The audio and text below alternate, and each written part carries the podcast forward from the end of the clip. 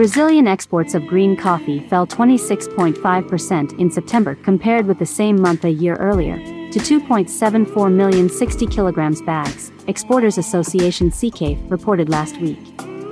On the year to date, overall exports are down 4.1%. According to the Council of Coffee Exporters of Brazil, Cecafé, billing increased by 0.5%, from $515.4 million to $518.2 million, bolstered by record prices, and up 6% on the previous year.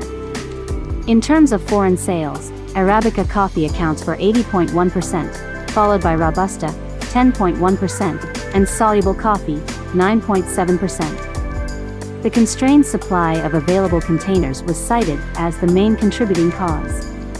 The economic situation is quite unique in that normally it is the supply and demand of a commodity that drives prices and influences monetary policy. This time, however, producers who rely on logistics are finding a new part of the equation to consider the critical long term capacity of shipping and ports. But if you can get beans loaded into a container, the problems don't stop there. Hundreds of container ships have been sitting off the coast of California waiting their turn to dock, and the UK has seen container ships diverted to the Netherlands due to lack of availability at British ports. Will traders continue to buy coffee if it can't be shipped and ultimately sold? Exports of Robusta fell by a hefty 51% to only 326,045 bags during the same period. The drop in Robusta seems significant but was held up to some extent by Brazil's domestic roasters who have started to use more of it as the prices of Arabica increased. At Bar Talks, we have also noticed roasters in the UK starting to trial Robusta blends. Bloomberg has regular updates on the crisis, holding interviews with the executives of major shipping companies, such as Maersk, and reported that the situation is going to continue through to next year, causing some companies to rethink their entire strategy. Car companies have reportedly started to reconsider their just in time model for parts, moving to a bigger warehousing and storage model, but they are able to dial up manufacturing, while the coffee industry has to grow their production. This constrained supply chain also means the price of landed coffee is unlikely to go down in the immediate future. At the height of the COVID pandemic, opening a coffee shop might not sound like a wise business decision. Yet, Blank Street Coffee did just that, and now with 14 micro outlets, raised a whopping $25 million in venture capital from a consortium of venture capital investors. Venture capital is a major funding round after seed or angel investment and is typically made by a venture capital firm that see an opportunity for fast growth and a 10x or more return on investment over 5 years. The funding values the business at $98 million, and the business is already seeking to take advantage of a hungry investor appetite to do another raise, although details of this are not yet available. Two friends, Vinay Menda and Issam Freiha, who immigrated to the US to attend college, and co founded a venture capital company to invest in fast expanding food businesses in Asia, determined through this research that New York, representing a greenfield opportunity, would be an ideal place to mirror the successful strategies they had observed in Asia. When the founders were students, they chose coffee shops based on quality versus affordability. They wanted to use small footprint stores to save costs while still serving specialty coffee at an affordable price. When asked about their market position, they stated that their coffee is 20 to 30% cheaper than Starbucks and roughly the same as Dunkin's. Co founder Issam Freiha said, I grew up in a culture where we mostly drank coffee at home, so it was a revelation to come to NYC, one of the most caffeine saturated cities on earth, and see coffee vendors on every street corner. I noticed my friends going to Starbucks for the convenience, Dunkin' for the price point, and specialty coffee shops for the quality.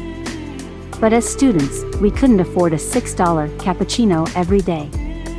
What we needed was a one stop shop, a place to get exceptional coffee at an accessible price point, crafted with speed and efficiency.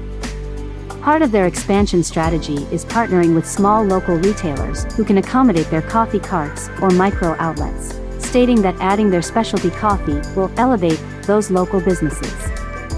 They achieve this by providing the infrastructure and software, including sophisticated analytics that small businesses would struggle to otherwise do themselves. The founders facilitated the buying experience through an app that allows customers to order ahead, and some of the cash raised will go into further development.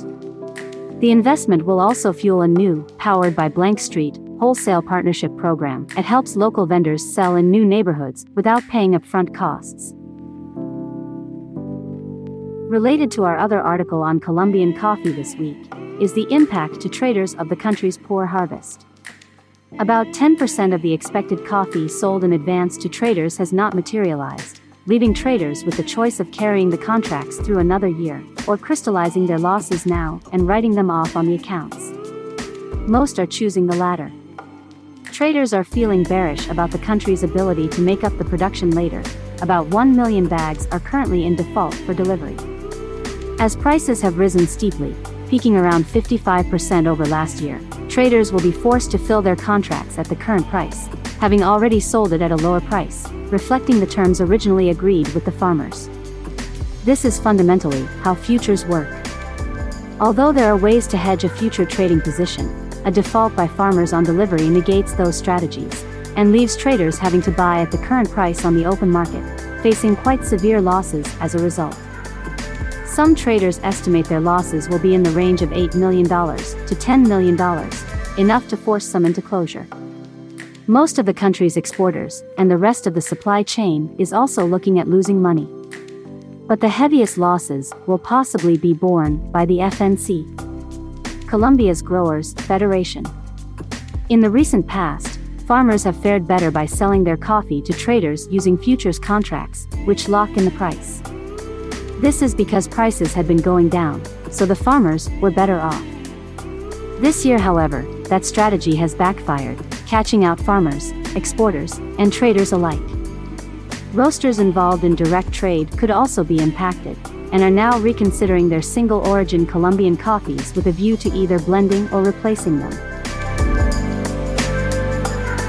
Denmark headquartered upcycled coffee startup, Kaffe Bueno, has been awarded a total of 2.5 million euros grant from the European Commission, including a recent 1.8 million euros cash injection as a blended investment. Typically, these grants are not free money, but the funding is provided in exchange for some equity or loans on favorable terms. The soft finance options are a good compromise for the European Commission that encourages innovation, but hopefully provide some return on their investment. This is not the first time coffee waste has been repurposed, such as UK's BioBean Waste Management. The company explains on their website that they don't make products for the consumer, but ingredients for other brands to build products from. Examples of industries they engage with include cosmetic, functional foods and beverages, and nutraceuticals. Nutraceuticals are products that, other than nutrition, are also used as medicine, and although the term along with functional food, is more popular today, they have existed for years. Fortified milk, with added vitamins, is an example of a nutraceutical. So, Kaffe Bueno has positioned itself to provide core ingredients to a fast growing market segment. Here's what one of the founders, Alejandro Franco, co founder and CCO of Kaffe Bueno, told Cosmetics Design Europe. The funding means a huge step forward for Kaffe Bueno into fulfilling its vision changing the world's perception of coffee, as it enables us to scale up the unlocking of its potential, particularly within cosmetics and nutraceuticals. The company also disclosed they would use the money to build a biorefinery in Denmark and make commercially scalable products that they have developed which use molecular biology techniques for use in cosmetic and sun care products. Franco continued. Importantly, these actives were all upcycled, bio-based and circular, and could therefore help decarbonize end products. In 2019, Mondelez International named it the winner of the award for the future of snacking, seeds and chips global summit. The year before, the company won the Startup of the Year award from the Danish Chamber of Commerce. Previously, it had been hoped that used coffee grinds could be repurposed as fertilizer for agriculture, and while that does happen, it's still at a small scale, and fully 60-70% of grinds end up in landfill.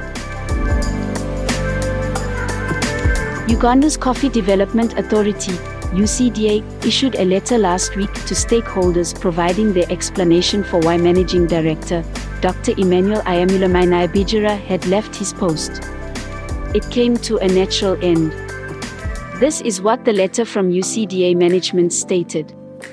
Except that there was nothing natural about it. The UCDA was unable to form a board and therefore unable to vote to extend the contract. It sometimes happens that boards are unable to form a quorum, the numbers necessary to pass a vote, but I've not heard of an organization being unable to form a board before. The managers say they are working tirelessly to address the situation. But that tireless effort might better have been deployed a little earlier to ensure the authority, which controls the biggest export commodity in the country, could have retained some leadership. Now, the UCDA is rudderless and looks incompetent. If there are politics in play, they should be removed quickly so the organization can reassert confidence. Go to www.bartalks.net for the full articles. I look forward to seeing you all next week for the latest stories in the world of coffee. And don't forget to check out our other podcasts, including the popular weekly Bean Talk with Nick and Max, interviews, and of course, the Cocoa Newscasts.